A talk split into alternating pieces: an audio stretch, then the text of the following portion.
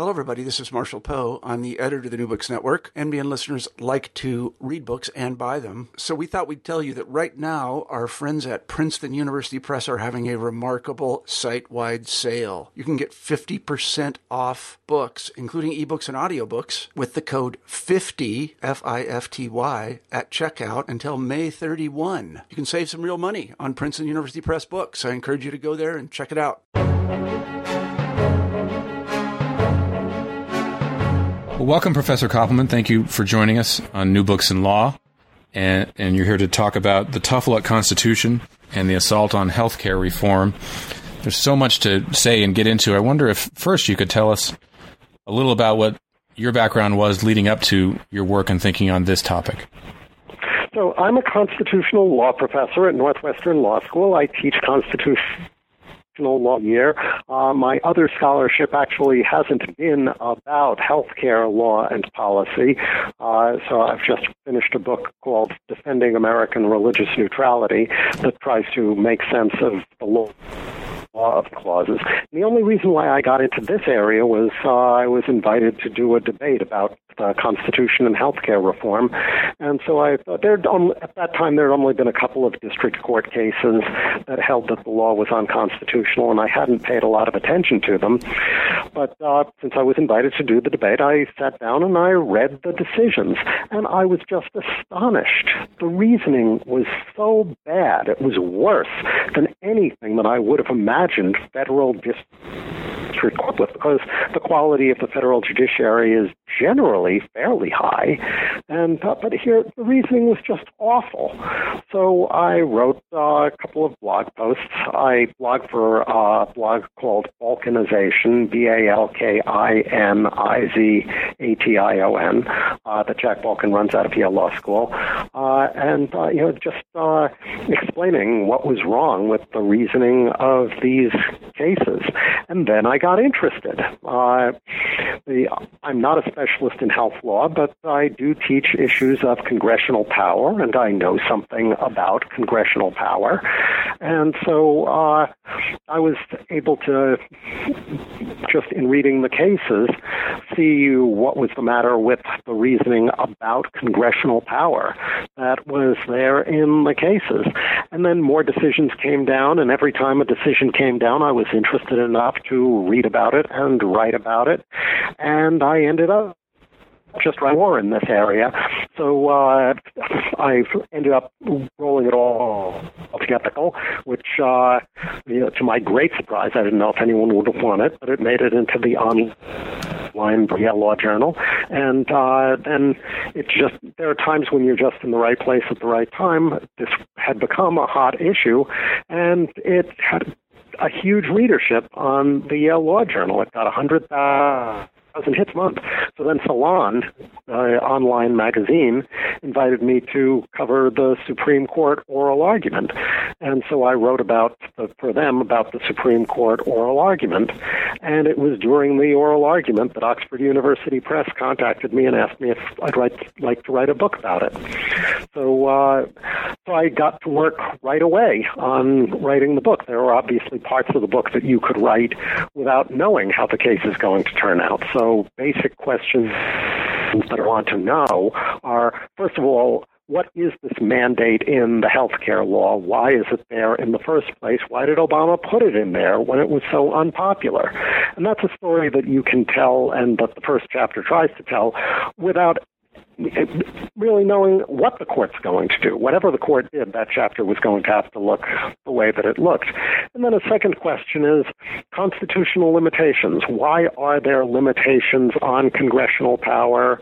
How should those limitations be thought of today? It's over 200 years after the Constitution was written. Do the constitutional limitations make any sense? And how do they apply to the healthcare mandate? Those are also questions that you can address without without knowing anything about how the court is going to come out. So uh, I was, and then the there are questions of the, the, history of the constitutional challenge. Where did it come from? Who came up with it in the first place? How did it take on the kind of momentum that it? Those were questions that I was able to get into, again, without knowing at all how the case was out. So uh, by the time the decision came out, I really had the book almost half written. No. Uh, and then I read the opinion and uh, was able to react fairly quickly to that. So, well, so that's how the book happened. Right. Well, I thought we might start, and I apologize for the noise in the background here. I thought we might start with the thing that tends to be an afterthought um, to a lot of discussions, and maybe we could talk first about the Medicaid part of the ruling and uh, the nature of congressional power when it comes to Medicaid, and see if we can get through that to the, the subsidiarity concept that you lay out in your discussion of the history. All right. Well, there are really two different aspects of congressional power that are relevant here. Uh, the mandate, the provision that requires you to buy insurance, which is what um, the litigation was about and what everybody expected the court was going to hand down an important decision on, uh, was uh, a matter of Congress's power to require people to do things. You had to have health insurance. If you don't, if you go without health insurance, you are going to have to pay. Uh, well, it's either a penalty or a tax. It matters a lot what you call it. Uh, there's another power that Congress has, and that's the power to spend money. And it's got a general power to tax and spend for the general welfare. And Congress gets to decide what the general welfare is. So the taxing power is pretty broad and uh, really uh, unlimited. Uh, now, uh, the court has, uh, from time to time, put limits on the spending power. Since the 1930s, it didn't impose limitations on like, spending power. Uh, in fact, it, until a case, it hadn't imposed any limitations since well since the 1930s their limitations. Uh, uh, the court said uh, in the healthcare case that Congress can't use its spending power in a way that forces the states to do things relevant here is there's uh, one of the provisions of the health care bill is that it massively expands Medicaid, uh, which provides free health insurance to the lowest income Americans. Before the health care bill, Medicaid was, uh, well, Medicaid was and is a cooperative program between the federal government and the states. So both the federal government and the states uh, contribute more money to Medicaid, and Medicaid only exists in states that agree to have Medicaid. Uh, what the health care bill did was massively increase Medicaid. Before uh, the health care bill was passed, some states were really pretty stingy in uh, the Medicaid funds that they provided. So it was possible for a family with children who made a few thousand dollars a year to already be too rich for Medicaid in some states. So yeah, it was. It would go to four thirds, right? Of the four thirds of the poverty line was now the threshold below well, which the, you had uh, to be covered. The Affordable Care Act raises the standard for right. Medicaid to 133% of the poverty line. That's right. And uh, what it, it said, uh, this is now the way that the Medicaid program works. So if a state wants to continue to receive Medicaid funds from the federal government, it has got to agree to this change in Medicaid. All previous changes in Medicaid. Medicaid is provided to the states on a take it or leave it basis. Have to accept this federal money, but if you accept this federal money, you don't get to revise and edit federal got to take the federal program as it's provided. That was what the Affordable Care Act said, and that provision is what the uh, court said violated the Constitution. In fact, it's the only holding of the court in the Affordable Care that actually struck down a provision of the Affordable Care Act. The court said the Medicaid expand the states can, if they like, keep the old Medicaid funds and decline the new Medicaid funds. Now, this doesn't make a whole lot of sense from the standpoint of the states, since for the first few years, the expansion of Medicaid is completely paid for by the federal government it doesn't cost the states a penny. The federal government picks up 100% of the cost of Medicaid. And then after a few years, the federal contribution drops to 90%, and it stays at 90% permanently after that. So it's a very good deal for the states. But the court said by saying to the states, you have to accept the whole new program or you'll lose all your Medicaid funds, the states are being coerced. They are being forced. And Congress can't use its spending power to force the states to do something that the states don't want to do. Uh, very strange holding because uh, it's just not clear how you get this constitutional distinction between the new program and the old program. Chief Justice Roberts said that uh, denial of the future funding is a gun to the head. It is uh, economic dragooning that leaves the states with no real option. But uh, it's it's an odd idea of coercion. Uh, Robert seems to think coercion anytime an offer is very generous.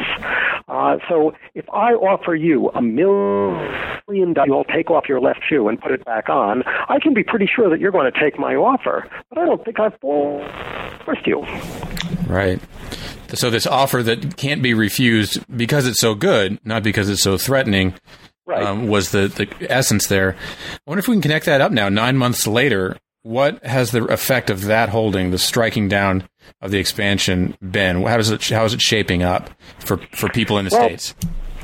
Uh, a large number of Republican governors, when the decision first came down, said that they were going to accept the court's invitation to turn down the Medicaid money.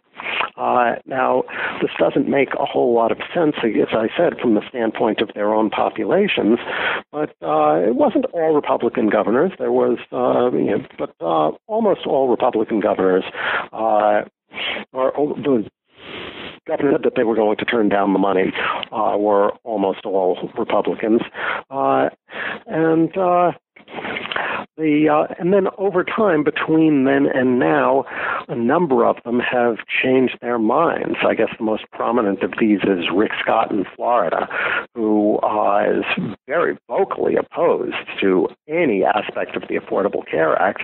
Eventually, be pers- became persuaded that the deal was too good and that he couldn't turn it away. Um, the big question mark that remains is Texas. Uh, so there are more uninsured people in Texas than in any other state. One in four Texans has no health insurance. Almost two million of them would get insurance via the Affordable Care Act. Uh, from 2014 to 2019, Texas would get an additional $52 billion. And that's more than half of the state's annual budget. So, uh, this is a huge gift for Texas, but uh, Rick Perry has said that he's going to refuse the money, and he's under increasing pressure from hospitals within, but he says he's not going to budge. Uh, it doesn't really make sense right now in Medicaid uh, in in Texas. Uh, you can get Medicaid uh, only if you're an adult with children, and even then, only if your income is 23% of the poverty level.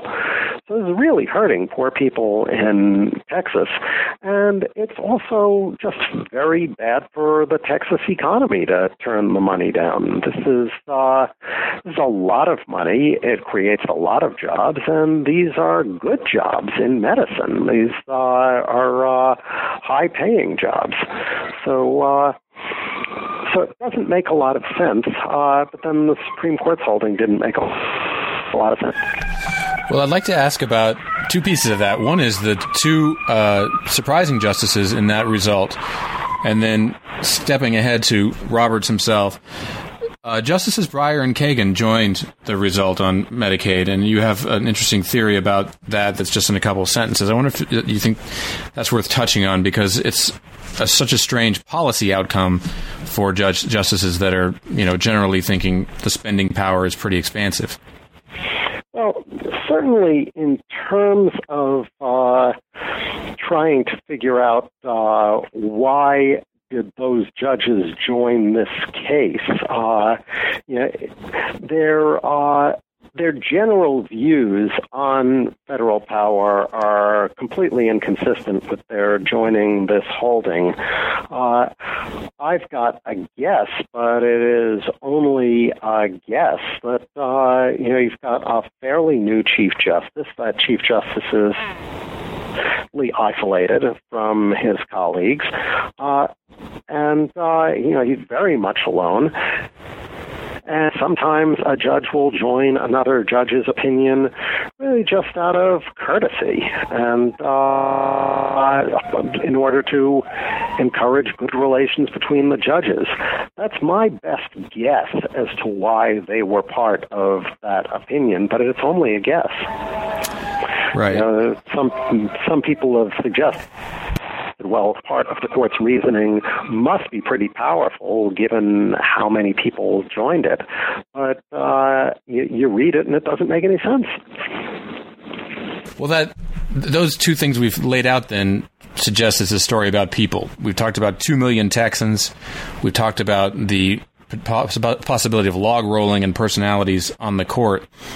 As we move toward the ideas that were involved, what is it in the Medicaid holding that Roberts cared about? I wonder if you could just touch on. It sounds like the big key is that the states now have the power, thanks to Justice Roberts, to cut off their noses to spite their face.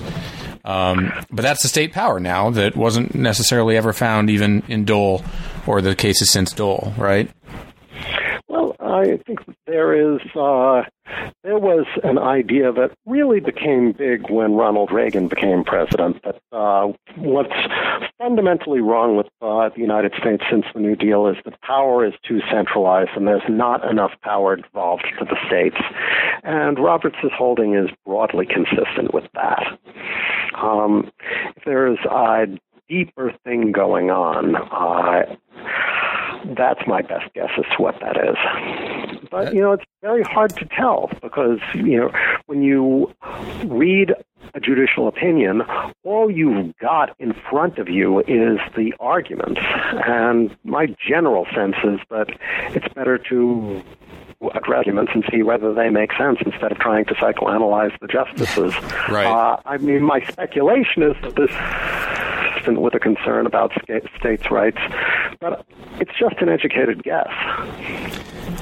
One way of telling the story that you've just touched on goes back to the early 80s. It really does seem that this case might have been the culmination of the Federalist Society's project, and I, not to psychoanalyze anyone, but he, w- Justice Roberts, was a, a Federalist Society person who said we should have clearer state powers, right? So this would have been the highlight. Uh, if it had brought down the entire Affordable Care Act, that would have been a pretty big result for that agenda.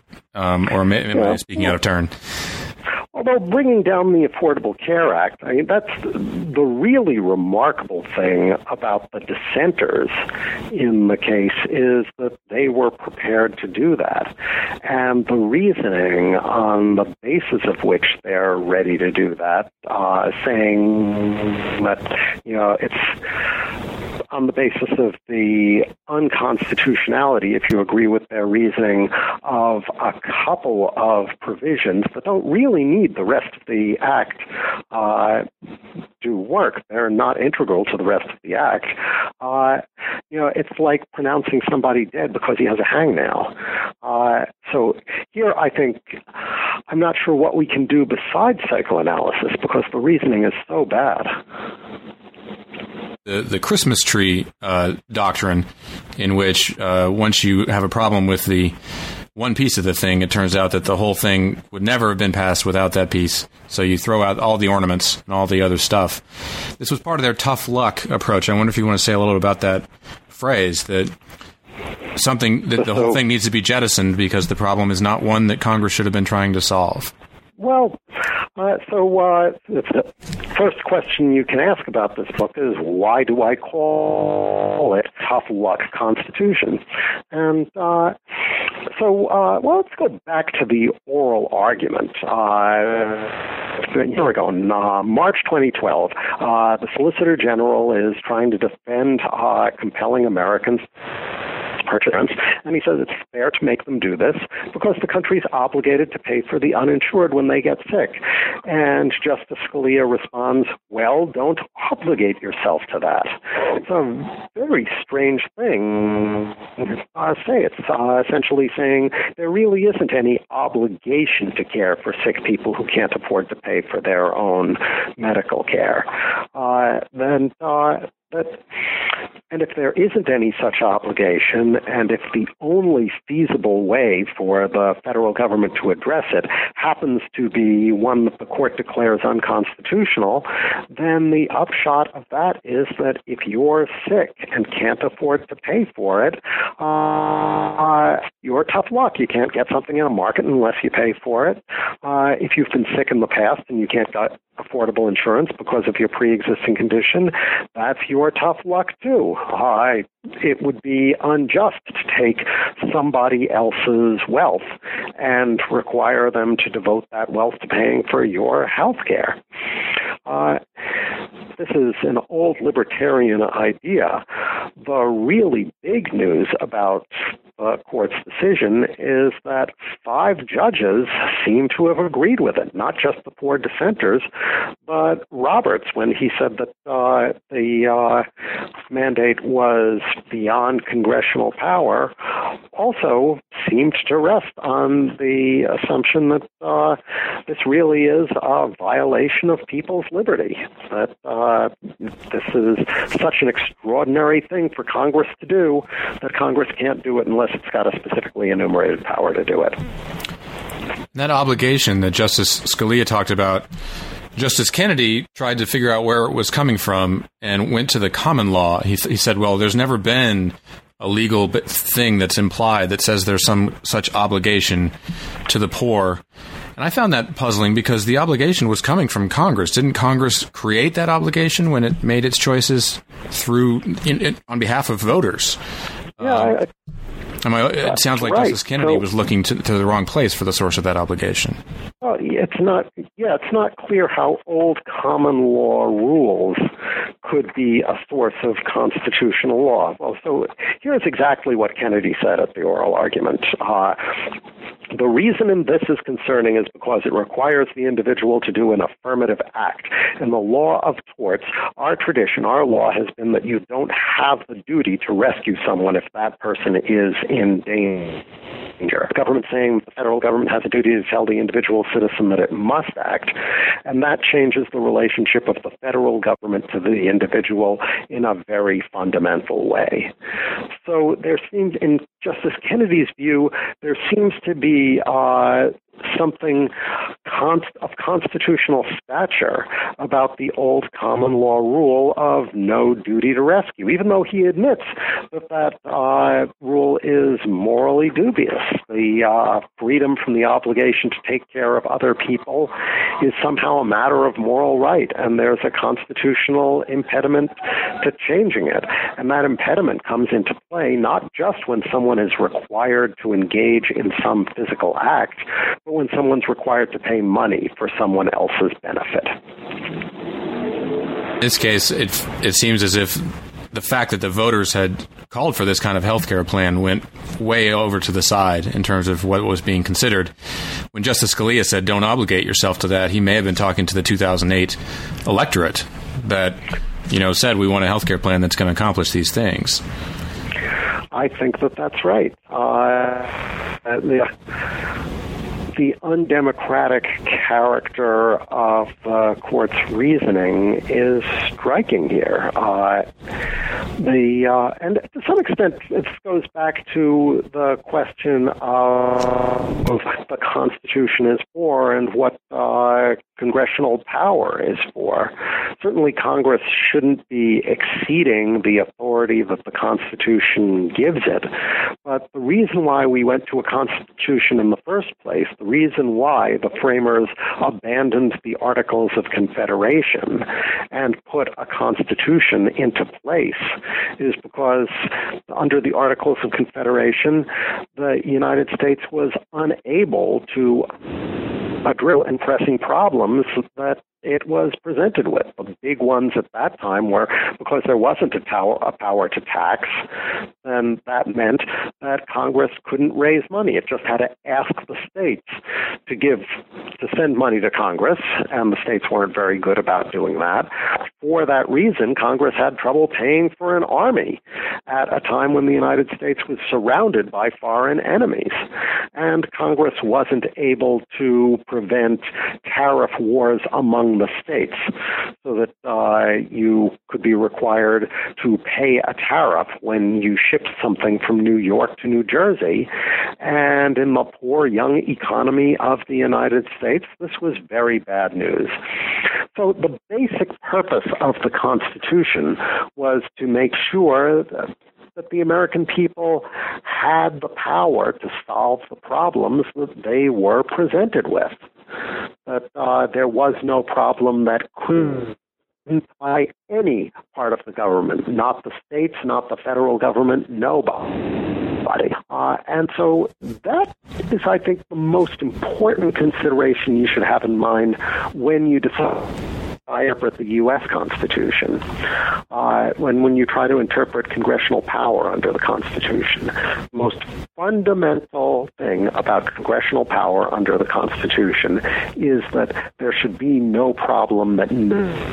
Uh, now, this does mean that uh, there are some matters that are appropriately for the states, but those are matters where there's no plausible story that you can tell about the need for congressional intervention. So I think the easiest case is one case where the court struck down a federal statute. In 1995, the court struck down the Gun Free School Zones Act, which made it a, a federal crime to possess gun in the vicinity of a school. Now, there's no reason to think that the problem of violence near schools is one the states aren't capable of handling themselves. So I, it's pretty clear that this law was just an attempt by Congress to grandstand and try to show that they were being tough on crime. It wasn't likely to be helpful with any actual problem that uh, the country, that the states couldn't handle by themselves. But you compare that with healthcare. Healthcare really is a problem that's very hard for the states to deal with alone. If any state tries to put into place uh, universal health insurance, it's going to attract sick people from other states who are tempted, uh, going to be tempted to move to that state in order to get your heart transplant or other really expensive medical procedure that you can't get in your home state. And so no state was able to get the kind of broad health insurance that we know from polling Americans want because uh, the pressure of competition with other states they do that. The only state that managed to do it was Massachusetts, but Massachusetts had a very small population. The uninsured population mostly was eligible for Medicaid, and because Ted Kennedy had so much clout in Congress, he was able to see that Massachusetts got a big infusion of federal dollars. It's hard for other states to duplicate that. Massachusetts was the only state that managed to do it. I guess the other state that managed to make substantial progress and broaden its coverage was Hawaii, but Hawaii has the advantage of being 2,000 miles away from the nearest other state. It's a little tough to go there just um, when you're poor and sick. Um, mm-hmm. Ironically, the clout that Ted Kennedy had to get money for Massachusetts was the same result that every member of Congress was getting for his state under the Medicaid expansion until it was struck down. Uh, although, of course, the states still have the shot at it if they want it. Um, mm-hmm. But the principle you're describing, the subsidiarity principle, is what you call it in a book that the federal government uh, needs to be able to solve the problems that no state can solve. Was mm-hmm. upheld in very recent decisions by the same court, right? I'm thinking of, of Comstock and Raich, where you've got in Comstock a, a, really pretty small interstate problem that is just not an enumerated power, and the court said this needs to be soluble somewhere. Somebody's got to be able to. Yeah, I think that's right. Uh, also, uh, I mean, that case also involves the necessary and proper clause. So let me just take those two in turn subsidiarity and the necessary and proper clause. Great. So the idea of subsidiarity, it's been explicitly adopted in the European Union, where they really have the same problem. You've got local units, and then you've got a broad, overarching unit, and you've got to figure out how to allocate responsibilities between them. The idea of subsidiarity is the authority should have a subsidiary function and only do those things which can't be performed at a more level. If decisions can be done at a local level, they should be. That's the principle. And so uh, in the healthcare case, we see lots of people wanted broad health insurance. The state governments hadn't been able to deliver it. We can tell a pretty good story, a pretty clear story about why the states weren't able to do it. So that's suggest we should be able to address it. And then the necessary and proper issue, so take a step back. Congress's powers are enumerated in the Constitution in Article 1, Section 8. Uh, Article 1, Section 8 includes, for example, the power to regulate commerce among the several states. And the court held in the 1940s that insurance was commerce among the several states. And calculated. For that reason, Congress absolutely, no, no one questioned, Congress has the power to say to health insurers, you cannot deny insurance to people who have pre existing medical conditions.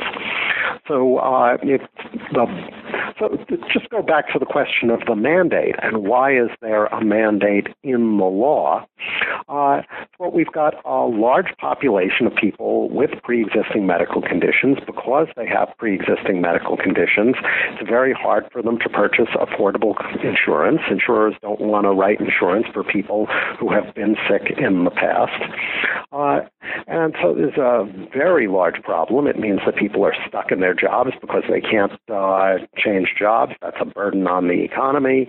Uh, so Congress has the power to say, sorry, insurers can't discriminate against these people. It has to uh, provide insurance regardless of pre existing conditions. But once you do create a problem, because now that people with pre existing conditions can buy health insurance, insurance they're sick, then there's an incentive for consumers to wait until they get sick before they buy health insurance. But you can see how this endangers the whole system. If people, if only sick people have insurance, then the money's not going to be there to pay for, pay for their health care. Insurance is about redistributing from hmm. Who are well to the people who are sick. I buy insurance while I'm well to protect myself in case I get sick, but that means that my premium dollars don't come back to me, they go to the person who's sick. So in order to keep the whole system from unraveling, at the same time the court that Congress said you have to write insurance for people with pre-existing conditions, Congress also said everyone has to have insurance. The big question healthcare case was does Congress have the power to do that, to require people to buy insurance? Well, it was absolutely indispensable to Congress doing what it needed to do to solve a common problem. So then the question is does Congress have the power to choose this particular tool for carrying out this plan that Congress has the power to adopt. Well, this got resolved by the Supreme Court in uh, the early 19th century in a case called M- McCulloch versus Maryland. Uh, so at the end of that list of congressional powers in Article 1, Section 8 is a provision that says that Congress has the power to make all laws necessary and proper for carrying out the foregoing powers. So any law that is necessary and proper for carrying out its enumerated powers is okay. And what the court said in the McCulloch case was that means that Congress has a choice. Congress can choose any convenient and useful means for carrying out its enumerated powers. Well, that should be the end of the case. Congress has a choice of means. It's clear that requiring insurance is useful and convenient for carrying out its enumerated powers. Uh, therefore, Congress ought to be able, Congress has got the power to do that, and that should be the end of the case. What was really weird about to the Affordable Care Act is that the challengers never really were able to get around that basic rule that uh, Congress has a choice of means. The case that uh, proceed that you mentioned, the Comstock case. Uh, so Comstock involved a law that said that uh, if a dangerous sexual predator uh, concludes his term, concludes his prison term, but he's simply mentally ill, that uh, there is uh, power in Congress to say that that person should be confined, should continue to be confi- confined. Uh, the uh, and when the court tried to explain why does Congress have that power, certainly states can do it. Uh, the court said, well, some of those offenders would likely not be detained by the states if they're released from federal custody, in part because they're not a resident anymore of the state that they used to be resident in 10 years ago before they went into federal prison. They haven't been back in that state for 10 years. So that state's unlikely to take custody of them. Every state would like these people to be locked up, but no state wants to do it. Uh, and so the court said in Comstock, you can do this uh, because it is helpful to the legitimate task of operating federal for people who commit federal crimes.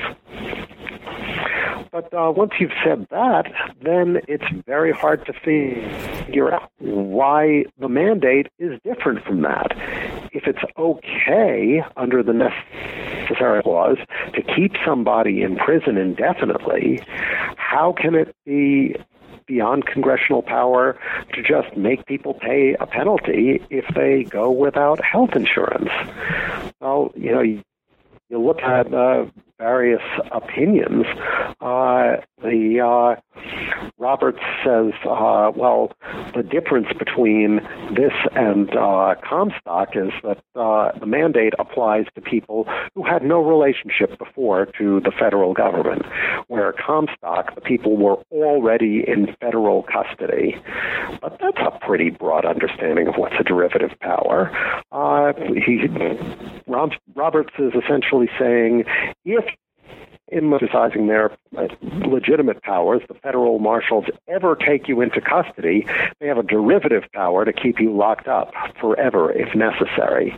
Uh, but uh, you know, saying that that's just an incident of federal power, but uh, the Affordable Care Act's trivial burden on individuals is an intolerable invasion of liberty.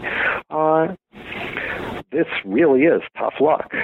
You know, it's uh, terrible to require people to uh, buy insurance, but making you die for lack of health care or making you bankrupted because a member of your family got sick, uh, well, you know, that's just something the Constitution requires you to put up with. It's a very strange set of priorities. You make a terrific point also about the fact the, the, argument that these people without health insurance have no prior relationship to the federal government. In fact, they were going to be punished through the income tax, correct? So that means that if they're not paying income tax and they don't have any relationship to the federal government through income tax, then the mandate has no effect on them and has no teeth. So just like the federal prisoners, these are federal taxpayers who have that pre-existing relationship too. But you point out this argument didn't make it to the Supreme Court for some reason. It made it. uh, well, the uh, the argument was not expressly made before the Supreme Court that uh, it is. And here's the argument: uh, people who is, uh, in essence, uh, tax that is to be collected only by reducing the amount of the refund that goes to taxpayers at the end of the year. So if you go without insurance, you can lose a chunk of your tax refund. Well, if you're getting a tax refund at all, you must have been engaging in economic activity. And uh, so you can't say that you're being required to pay this because you are in no activity at all or have no relationship at all to the economy. Uh, so, you know, very few of us in the United States, in fact, live in the woods and eat berries. Uh, everybody is, in fact, involved in the economy. So this weird state of nature reasoning really is pretty far removed from reality. But this formal argument that everybody is already involved in the economy, it didn't get made by the U.S. government, and I think the reason why it didn't is because uh, Solicitor General Verrilli just wasn't much interested in formal arguments of this kind. That uh, he thought, let's just talk about the reality of what's necessary in order for Congress to accomplish what it needs to accomplish here. Um, and by contrast, a, yeah, it, and, and there's something of a poor fit between uh, the way that Solicitor General Verrilli thought and the way that the members of the court thought, because they are more formal and it really is a there's a it's a whole school of thought. Uh, there's there's a big uh, energy behind that kind of formalist thinking as of the last thirty years in law schools, and I might be overstating that, but the Federalist Society loves formalist thinking and wants to think abstractly and work hard on the conceptual contours of these things. And it was a classic Federalist Society question in the argument: What is the boundary? You know, what's the mm-hmm. edge of the Commerce Clause power? And Solicitor mm-hmm. General Verrilli just didn't like that kind of discussion. That wasn't what he expected to be doing. Yeah, so, he uh, he certainly uh, didn't want to. He didn't have a very good answer to that question when it was pressed on him, and uh, it's surprising that he didn't have a good short answer to that question. Uh, he gave a question that was so, he gave an answer to the question that was so long. I actually only quote a chunk of it in the book, but it's a long sentence with lots of subordinate clauses. Uh, has to give a concise account of what he thought were the limits of congressional power, and he couldn't do it and those sorts of uh, con- uh, concise accounts and those sorts of formulations are, are catnip to the Federalist Society judges that really want to say, well, how does federal, what's the concept? How does federal power yeah. work? And how do we get it uh, reined in so that it isn't absolute? Because we've got to have state power too. So mm-hmm. it was really a remarkable moment there. And you yeah. lay all this I'll out. Also, although I'll also say that uh, this kind of formal argument is not only the political preserve of the right. Uh, there are people on the left in constitutional law probably the most prominent of them is Akhil Amar at Yale Law School, uh, who uh, try to make these kinds of formal arguments. And you also saw that in the earlier arguments that uh, the United States made, uh, but those arguments were being made by the acting Solicitor General hmm. whose view, whose general approach to constitutional law is more Akhil Amar like than uh, that of Verrilli. And Professor Amar is also a historian in a way, and I wonder if the the battle this time was really a battle and an argument that we already had about the bank, the national bank.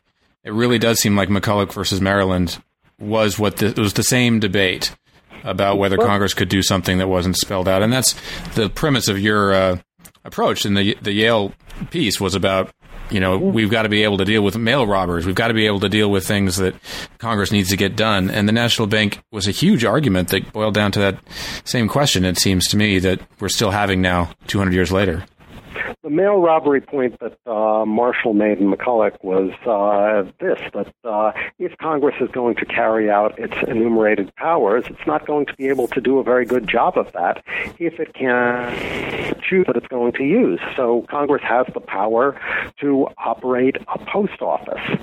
Does that mean that it's got the power to make it a, crime to, a crime to rob the mails? And Marshall said, yes, it is, because uh, if you're going to carry mail from one state to another, it just helps to be able to say that uh, people, it's a crime to interfere with the operation of mail delivery.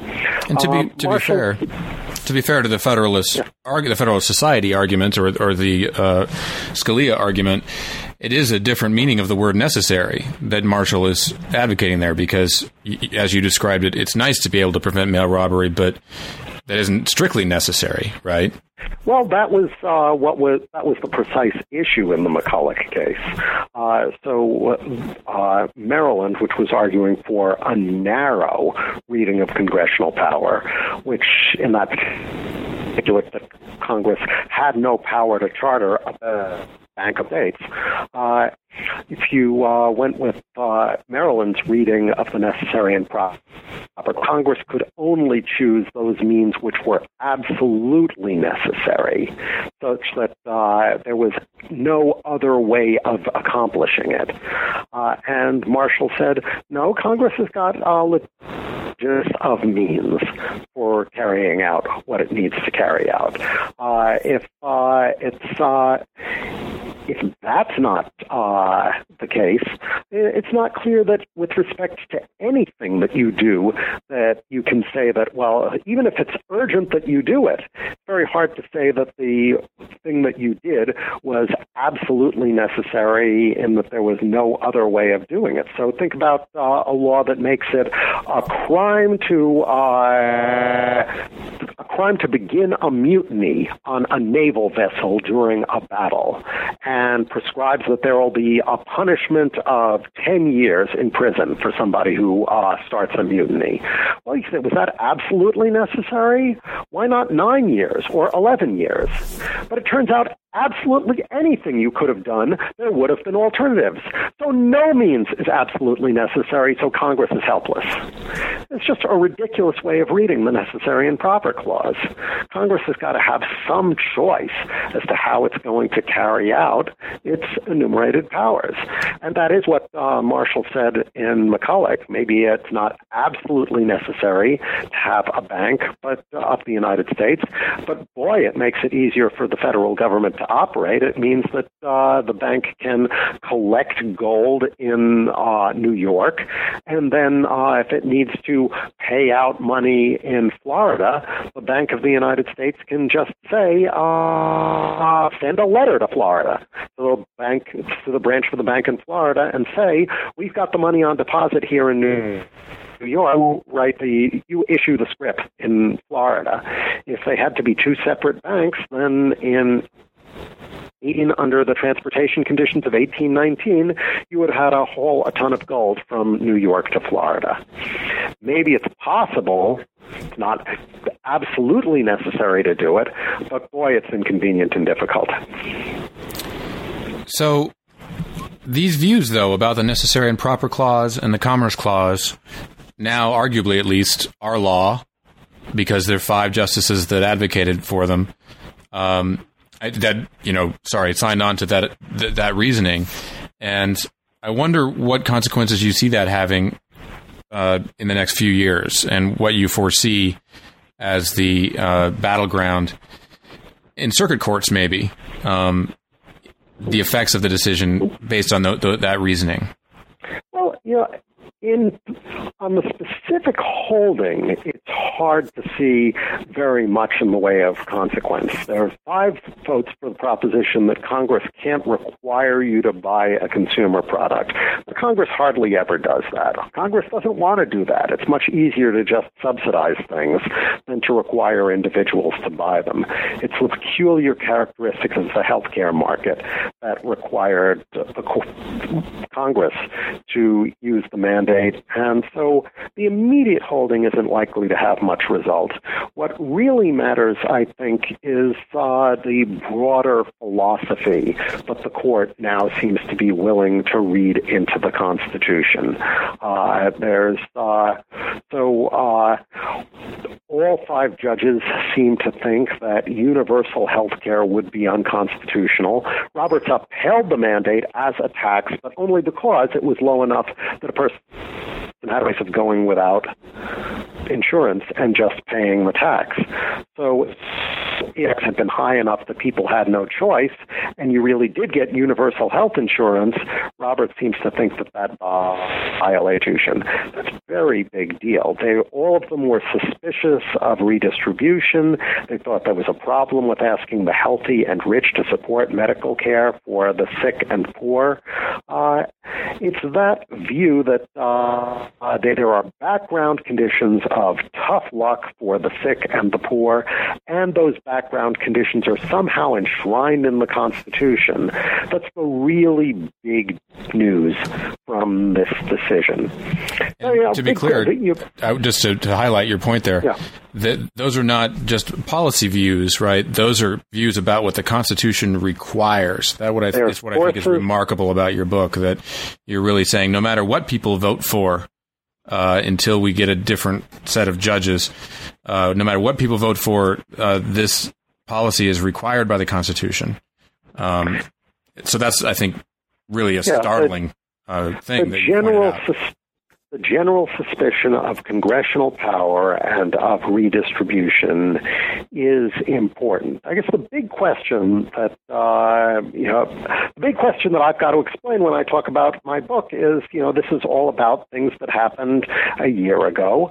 Uh, so uh, the general reader can reasonably ask, well, why should I care? All of this is old news. Here's why you should care. If you're sitting on a hill and a large boulder rolls, rolls right past you, it's a good idea to look uphill to see if any more boulders are coming. What uh, the history uh, teaches us is that there are real dangers. There are five judges on the Supreme Court that are willing to embrace a radical libertarianism and make it a source of law. They're all still on the Supreme Court. They continue to exercise political power over the rest of us. We need to understand what happened. And that political power potentially trumps any electoral power because it's a constitutional source for that argument and for that power to blow things up that might be enacted. In this Supreme case, Court gets to strike down laws. Yes. Yeah, and in this case, though, the bomb didn't go off. the The bee didn't sting, as you say. The bee was designed. This argument was designed just to take down Obamacare, and it didn't do it. And I, I would be remiss if I didn't at least have you lay out what you think Justice Roberts did. Why did he hang fire? Uh, I think you lay out two very good possibilities, and um, I think there's going to be a mystery there, but I'll, I'll save my thoughts. uh, you lay out two good observations about uh, why Justice Roberts may have switched his view to make sure that the the missile found its target but did not explode and destroy the law. Um, well, yeah, there were. I think that there was. Uh, well, there's been a lot of discussion about what's going on with Roberts. How is it that uh, Roberts, even though it's clear that he was full of sympathy for the challengers, he was ready to reshape constitutional law in accordance with their vision.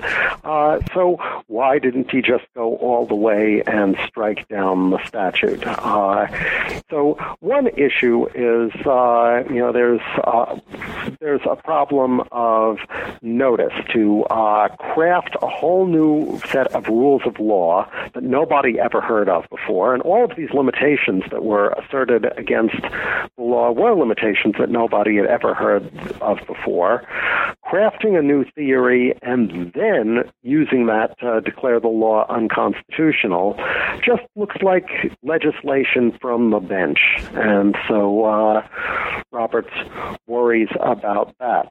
Uh, when you craft new law and those new rules of law turn out to be really politically convenient, uh, there's a real danger that uh, you'll not just be perceived to be, but might really be just a corrupt political.